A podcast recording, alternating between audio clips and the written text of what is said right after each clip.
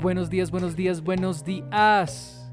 Bienvenidos a Hack to Startup. Soy Juan Ricardo y junto a Ana usaremos este espacio para hablar con fundadores de empresas, inversionistas y rockstars para solucionar la gran mayoría de problemas que se enfrentan las startups. Te invitamos a explorar junto a nuestros invitados los temas más relevantes en el ecosistema de los startups en Latinoamérica. En el episodio de hoy, nuestro invitado es Cristóbal Muñoz, cofundador de Flaps. Bueno, Cristóbal, muchas gracias por aceptar nuestra invitación. Rápidamente, cuéntanos un poco más sobre tu experiencia y qué te llevó a emprender Flaps. Muchas gracias, Ana. Mira, te cuento un poco más eh, sobre mi experiencia. Eh, ingeniero industrial de profesión, posgrados en finanzas y un MBA también en, Imperial College eh, de Londres. Dentro de mi carrera profesional tuve la experiencia de verme involucrado en diferentes áreas. Implementación de proyectos estratégicos de áreas comerciales, liderar equipos de Customer Satisfaction, Customer Experience en banca, hacer trading de finanzas, innovar a través de una startup de entrevistas virtuales en Chile que fue parte de Startup Chile. Luego me fui a Inglaterra a hacer el MBA, en el cual estuve muy inmerso en el mundo de innovación, siendo profesor asistente también de innovación y de resolución innovativa de, problemas, con, bajo un, framework de design thinking. hice de advisor también en, en, startups no solo europeos, sino startups que estaban eh, en Chile levantando fondos. Y luego volví a Chile a hacerme cargo de liderar una startup de movilidad, de bike sharing, que es Mobike. Considerando toda la experiencia, eh, tanto la que había tenido en Chile como la de Inglaterra, me puse el foco a, nivel de carrera para los 5 o 10 años en eh, trabajar para una startup y dedicarme todos los esfuerzos a liderar un, futuro unicornio en Latinoamérica. Ese fue el principal objetivo al momento de, volver de Inglaterra, que eso fue el, el 2018. Es así como eh, con unas reuniones entre varios amigos, uno de ellos Jonathan Galeano, que, con el cual compartimos también experiencia en el mundo de movilidad, Jonathan desde Israel y yo desde Chile, decidimos eh, explorar el mundo de la aviación privada porque era una de las industrias que no estaba digitalizada. Y de esa forma es que encontramos también una serie de problemas en los operadores aéreos dentro de la industria, una industria muy fragmentada, una industria que no está digitalizada ni posee la tecnología, los procesos operativos y comerciales son manuales y también cuenta con una flota de alto costo, como son aviones, de, aviones privados y, helicópteros, que se encuentran infrautilizados. También la industria tiene ciertas características en particular, como las Gentilex, que son vuelos que vuelven vacíos a su base de operación y que tampoco están pudiendo ser comercializadas. Desde ese punto de vista, vimos que había una serie de oportunidades a atacar, pero también teníamos que ver de qué forma eso lo combinamos con el otro lado del mercado, siendo que esto es un marketplace, two-sided market, por el lado de los usuarios. Y nos encontramos con el nicho de los business travelers, que se encuentra de cierta forma abandonado en Latinoamérica, bajo la alta penetración de modelos de low cost y una experiencia business que en realidad en Latinoamérica no se ve, sobre todo en vuelos que son menores a 5 horas. Habiendo visto ambos lados o ambas caras de la moneda, fue que encontramos la oportunidad de crear Flaps, de lanzar Flaps como el primer marketplace de aviación privada, privada de América Latina. Una plataforma digital de intermediación en la cual ponemos en contacto a dichos usuarios Business Traveler con una flota certificada de aviones y helicópteros eh, pertenecientes a nuestros partners para que nuestros usuarios puedan a través de flaps.app ingresar, definir sus características o sus objetivos de viaje, origen, destino, fecha, número de pasajeros, etcétera, y nosotros podemos de esa forma brindarle diferentes alternativas de diferentes aeronaves para poder satisfacer esas necesidades de viaje o planes de viaje en los cuales ellos puedan comparar dichas aeronaves tanto por precio, por performance, por ciertas características en particular, que sean las óptimas para cada uno de sus viajes. Wow, me encanta. Además, tienes una, experiencia súper versátil y, muchas gracias por explicarnos qué hace Flaps. Eh, imagino un poco que todo esto, la misión es un poco democratizar y, dar acceso a todo el mundo a la aviación privada. Cuéntame un poco cómo Flaps lo está haciendo y, qué crees tú que están haciendo diferente para diferenciarse de la competencia. Tocaste un punto que, es muy, muy relevante para nosotros, que es el hecho de, democratizar la aviación privada. Existe un nicho de usuarios, eh, que es nuestro específico target market, que tiene el poder adquisitivo, que tiene la capacidad de poder volar en aviación privada y que está de cierta forma no encontrando la experiencia que busca en eh, el mundo de la aviación comercial.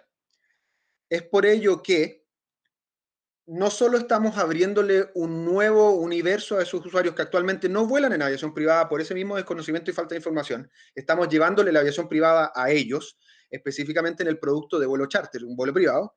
Sin embargo, tenemos otros productos que van hacia el lado de la democratización. Ejemplo, las mismas legs son muchísimas más económicas que alquilar un vuelo privado completo. Sin embargo, tiene ciertas limitaciones porque ya tienen un itinerario más, o menos definido. Sin embargo, es posible comercializarlas por el avión completo o por cupos. Por ello, bajo, bajo este escenario, hay ciertos usuarios o potenciales usuarios que tienen mayor flexibilidad de tiempo que podrían hacer uso de esas legs y esos cupos y de esta forma conocer la aviación privada. Sería como uno de los puntos de entrada a la aviación privada para de esta forma poder enamorarlos y que sigan volando con nosotros y salgan de la aviación comercial. Por otro lado, tenemos unas rutas anclas, en específico una de las, de las que puedo destacar, que es Bogotá-Medellín. Bogotá-Medellín, tanto vuelos de lunes y viernes, cuyos vuelos se venden por cupo y los precios son muy similares a lo que podría ser un premium economy o un business de aerolíneas comerciales. Sin embargo, ¿cómo nos diferenciamos nosotros, siendo ese también otro punto de entrada al mundo de la aviación privada? Para, el aspecto en específico de democratización. ¿Cómo nos diferenciamos nosotros, además de todos los beneficios que tiene la aviación privada, que flexibilidad, llega 15 minutos antes del vuelo, no tienes que pasar por un aeropuerto, no hay chequeo de bioseguridad, no estás con grandes aglomeraciones, no tienes que preocuparte por las valijas porque las valijas van dentro del mismo avión. Si vas con una mascota, somos pet friendly y puedes volar con una mascota también. Pero nosotros no solo queremos ser el punto de conexión entre el cliente y eh, el operador, que es quien eh, eh, finalmente opera el vuelo, si no queremos dar un servicio que tenga una experiencia end-to-end. Nosotros podemos ir a buscar al usuario, a, nuestros clientes, a su casa, llevarlos al FBO, ofrecerles catering, llevarlos cuando llegan a destino, también a su destino final, ya sea la oficina, su casa. Nosotros estamos pensando en una experiencia completa, que una de las patas de dicha experiencia sea el vuelo, pero que no sea netamente la experiencia Flap sea solo volar, sino que sea todo lo que va anexo. Ejemplo, hay uno de nuestros clientes que eh, ya ha volado más de una vez con nosotros, que quiere dos pizzas vegetarianas eh, calientes para su vuelo y un vino de una marca en particular. Nosotros nos preocupamos de eso y nos aseguramos que al momento que se suba su avión va a tener su, sus pizzas y su, su, vino específico para poder disfrutar su, su vuelo. Y por otro lado, llegan a, a FB2 privados, que son salas de espera VIP que están dentro, fuera del aeropuerto, al frente del avión, tienen un amenity kit que les damos, catering de bienvenida, un, mini, mini como aperitivo. Eh, hay uno de los FBO que tiene una barra Macallan, pueden disfrutar de, de, un, de un Macallan antes de volar. Entonces va todo más en una experiencia súper personalizada, en la cual estamos dispuestos y disponibles para cubrir todas las necesidades que se le pueda presentar a cada uno de nuestros clientes por sobre el simplemente volar. Wow, me encanta, me encanta todo lo que están haciendo. Además, tengo muchísimas ganas de viajar así. Toda una experiencia flaps, como diría yo. Eh, una cosa que me llama mucho la atención, si no estoy mal, empezaron el, este emprendimiento casi en la mitad de la pandemia. Eh, cuéntame un poquito cómo fue esa experiencia y cuál, cuál fue el mayor reto que se enfrentaron cuando iniciaron. Mira, yo creo que hay, no, no, somos el único startup que nació bajo pandemia. He leído muchísimos reportajes que, que han mencionado que una de las mejores oportunidades para innovar era justamente el escenario en el que nos encontrábamos ahora. Nacimos en eh, agosto oficialmente, ya partimos con la página web en septiembre. Quizás uno de los problemas principales fueron las limitaciones de desplazamiento que había por las cuarentenas. Sin embargo, nos permitió tener el tiempo suficiente para trazar, trazar las estrategias necesarias para abordar el mercado eh, colombiano eh, de la mejor manera posible. Por otro lado, también nos vimos beneficiados por la baja en las frecuencias de las aerolíneas comerciales.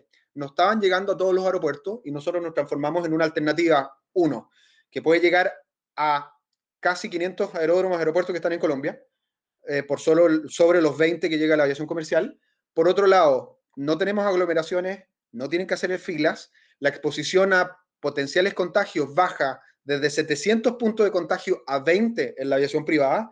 Por ende, creo que estuvimos justo en el momento preciso para lanzar Flaps, para dar también una oferta de valor, no solo en el términos de flexibilidad de elige cómo, cuándo y hacia dónde viajar, sino que viaja de una forma segura sin exponerte a riesgos de contagio en aeropuerto. Entonces, como que se conjugaron los astros para que fuera el momento preciso eh, para entrar a mercado. Uno de los problemas quizás, no problemas, yo creo que son desafíos que se presentan, eh, es el hecho de informar y educar a nuestros potenciales usuarios, que ese es, lo que hemos estado abocados desde septiembre en adelante sobre todo en el mercado latinoamericano, que muchos desconocen lo que es la aviación privada, cuáles son sus beneficios, de qué forma se puede hacer mejor uso del tiempo a través de la aviación privada. Y ese fue uno de los principales desafíos, que fue educar, dar con el target eh, específico, comunicar por los canales eh, en que ellos eh, se comunican con nosotros, en que ellos están expuestos, cuáles son específicamente los medios escritos, las radios, las redes sociales que, con las que, cuales más interactúan, toda esa definición para poder entender a nuestro buyer persona y llegar directamente a él fue uno de los principales desafíos, pero que lo hemos sorteado de manera positiva. Me encanta que eh, hables un poco de, tu público objetivo y de, los canales, eh, porque hablabas antes de que tu público objetivo eh, son estos business travelers, viajeros de business que están buscando una experiencia única. Cuéntame un poco qué, canales de marketing están utilizando ahora y, cuáles están siendo más efectivos, por ejemplo. Hemos estado muy activos en redes sociales, Facebook e Instagram. Hemos dado con ese mismo nicho eh, en, bajo esos canales. Pero ha sido, yo creo, es un, es un trabajo en paralelo de, varios, de, varios, de varias como estrategias.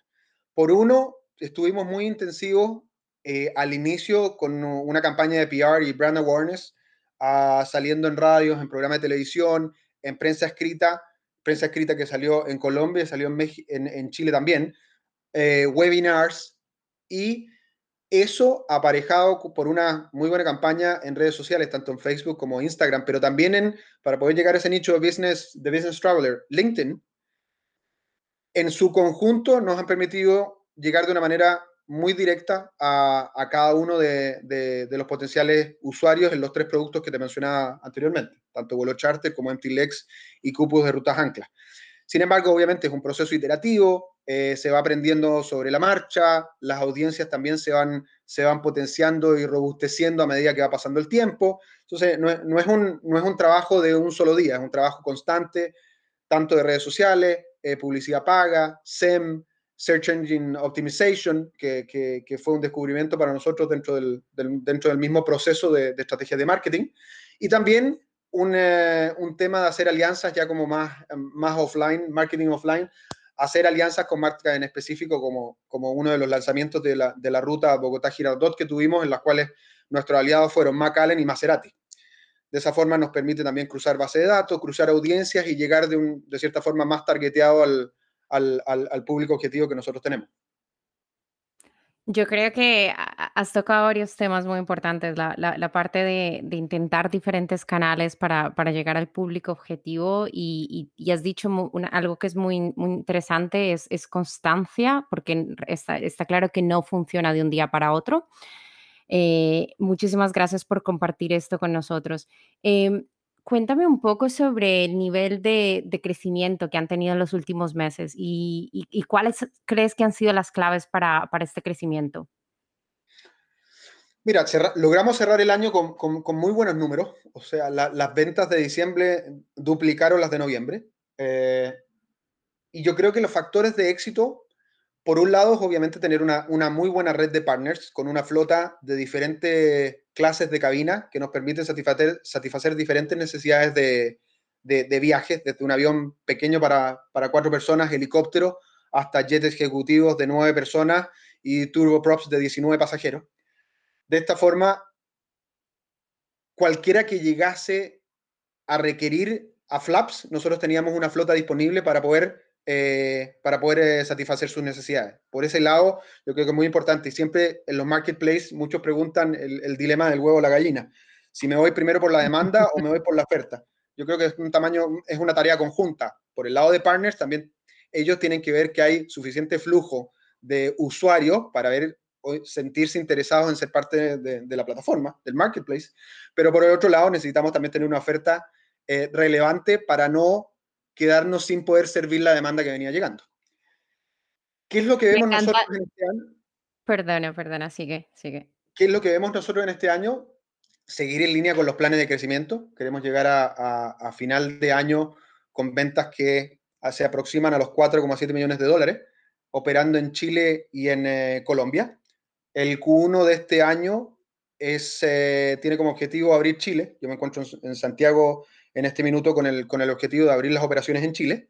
Y de esta forma, eh, tanto robustecer el mercado colombiano, también ya empezar a operar en Chile, pero no solo pensando Chile como país, sino como Cono Sur, integrando Perú y Argentina dentro de la, de la, del foco Cono Sur.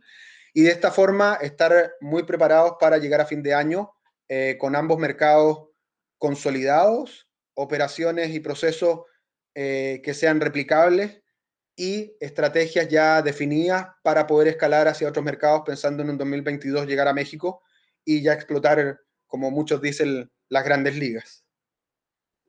Wow. Bueno, me encanta la, analogía que, eh, dijiste antes eh, sobre encontrar ese balance entre la demanda y la oferta. Y, y, creo que tienes totalmente razón. Y Muchísimas gracias por compartir los, los proyectos que tienen eh, a nivel crecimiento. Mm, volviendo, yéndonos un poquito a un tema que, que creo que a muchos emprendedores eh, les causa curiosidad, es el, tema de capital. Em, ¿Ustedes levantaron capital de inversión? Nosotros a la fecha, el capital de inversión que, con la cual hemos operado desde agosto en adelante fue puesto por cada uno de los co-founders. Eh, somos cinco co-founders que, que, invertimos en, en, en, Flaps y nos ha permitido operar hasta ahora. Pero claramente para poder escalar eh, no solo en Colombia, sino que en Chile, eh, nos encontramos actualmente en una ronda de inversión. En una ronda, algunos le llaman pre-seed, pero ya por el monto y por el valuation que está definido, ya yo la consideraría, consideraría más como, como seed capital. Y esa ronda estamos pensando eh, o la que estamos ya, ya, buscando es de un millón de dólares para poder, eh, eh, considerando un, runway de 18 meses para las operaciones de Chile y, Colombia, y también que nos permita hacer la exploración y ya las definiciones del mercado mexicano previo a una ronda posterior para ya abrir definitivamente el mercado de México y pensando en Norteamérica. Wow, ok. O sea que los, los propios eh, confundadores invirtieron en el, en el proyecto, cosa que creo que es muy buena porque da, la impresión a los inversionistas de que ustedes también están compartiendo el riesgo y que, y que creen en el proyecto. Eh, cuéntame un poco, dijiste que estás levantando fondos ahora mismo. Eh, ¿Cuál es tu experiencia con el ecosistema de Venture Capital en, en Latinoamérica? Sí, estás en lo correcto en, cuanto a, que estamos levantando fondos. Mira, estamos en un proceso que partió hace un mes atrás, eh, diseñando uno de los primeros eh, Investor Pitch Deck, el cual obviamente rodamos con, nuestros advisors, que creo que es una, ventaja a, hacer al momento de levantar capital, no solo quedarse con lo que uno, con lo que uno tiene en mente en cuanto a formatos estándar, sino que eh, tratar de darle una vuelta con cada uno de los advisors o, de inversionistas cercanos que tengan previo a la ronda para que lo critiquen, que le encuentren loopholes a, mejorar, fallas y de esa forma poder tener ya una presentación muy robusta, que ellos mismos te, te, hagan preguntas que se transformen en tu QA, que ya tengas preparado para que no te pillen sobre la marcha eh, al momento de poder, eh, de poder presentar a algún inversionista. Y por el otro lado, tanto por preparar la presentación, todas las preguntas que te puedan llegar, tener los units economics súper claros, eh, no solamente preocuparte de, la idea, sino que también tener un, mercado muy definido, un modelo de negocio interesante, pero también de qué forma lo vas a ejecutar. Al momento de acercarte a los a lo, a Venture Capital Business Angels, por lo menos lo que hemos estado haciendo nosotros, es necesario hacer un due diligence por el lado de, del startup, entender cuál es el, ecosistema de Latinoamérica, cuáles son los venture capital que existen, cuáles son las redes de, angel investor que hay, eh, analizar cada uno, cuáles son los verticales en los cuales han invertido, eh, qué es lo que específicamente buscan, eh, si es que, no sé, están enfocados en tecnología, en AI, se invierten solo en la idea, se invierten en el equipo, para tener de cierta forma una estrategia clara de a quién voy y cómo voy a llegar, más que empezar a contactar a todo el mundo porque finalmente, uno, vas a perder tiempo, vas a perder esfuerzo y vas a estar contactando a inversionistas que no son los, los, que realmente van a ser relevantes para tu negocio y no te van a ayudar a, poder, eh, a poder avanzar en el proceso de manera rápida. También sumaría ahí, quizás pensar en el smart money. Smart money en el sentido de que sean inversionistas, pero que sean ellos los que te vayan a ayudar a escalar de manera más rápida. No solo buscar el capital, sino que buscar capital, experiencia, mentoría y eh, expertise necesarios que sean los que te ayuden a escalar de manera mucho más rápida, eh, de hacer que ese capital eh, levantado en esa ronda sea mucho más eficiente y sea invertido de manera mucho más eficiente, que te permite llegar mucho más lejos y quizás por mayor tiempo. Muchísimas gracias por, por, todos los consejos. Yo creo que si algún emprendedor nos está escuchando, por favor tomen nota porque todo lo que has dicho es muy relevante a la hora de levantar fondos y, cómo hacer el, el, acercamiento a los venture capital. Em, estaba leyendo tu artículo en Forbes y, y, decías que querían llegar a una facturación de ingresos de casi 2.5 millones al cierre del 2021, lo cual espero que lo consigan. Eh, ¿En qué tres áreas invertirías para llegar a esa meta? Mira, yo creo que la, mayoría de las rondas de inversión de startup tecnológico, eh, los focos principales son marketing. Marketing no, no, solo en el hecho de grandes inversiones, sino que eh, mejorar la maquinaria que cada uno de los startups tiene en cuanto a marketing para reducir el Customer Acquisition Cost, que el ROI sea creciente y que las audiencias estén súper, súper, súper bien definidas. Al momento tener una audiencia muy definida con el costo de adquisición de clientes muy claro, es mucho más fácil poder generar ciertas campañas y ciertas estrategias que optimicen tus recursos de, marketing. Por el otro lado, es eh, el tema de tecnología. Este es un startup tecnológico y es necesario también tener una tecnología robusta y muy bien armada que te permita escalar. Y por último, al pensar en que vamos a estar en varios varios países, tanto Colombia, Chile y 2022 en México, el capital humano es muy relevante y es necesario tener al equipo eh, idóneo y mejor capacitado para eh, acelerar el crecimiento de, Flaps en el mercado, mercado latinoamericano lo más rápido posible. O sea que si resumimos sería marketing, tecnología y los recursos necesarios para, para poder llegar hasta, esta meta. Exacto. Y, para cerrar un poquito esta ronda de, preguntas, em, cuéntanos un poco desde tu punto de vista, ¿qué tendencias crees que, van a eh, dominar este año en el ecosistema de los startups? Bueno, por sobre todo eh, la nueva forma de volar en Latinoamérica, que es Flaps.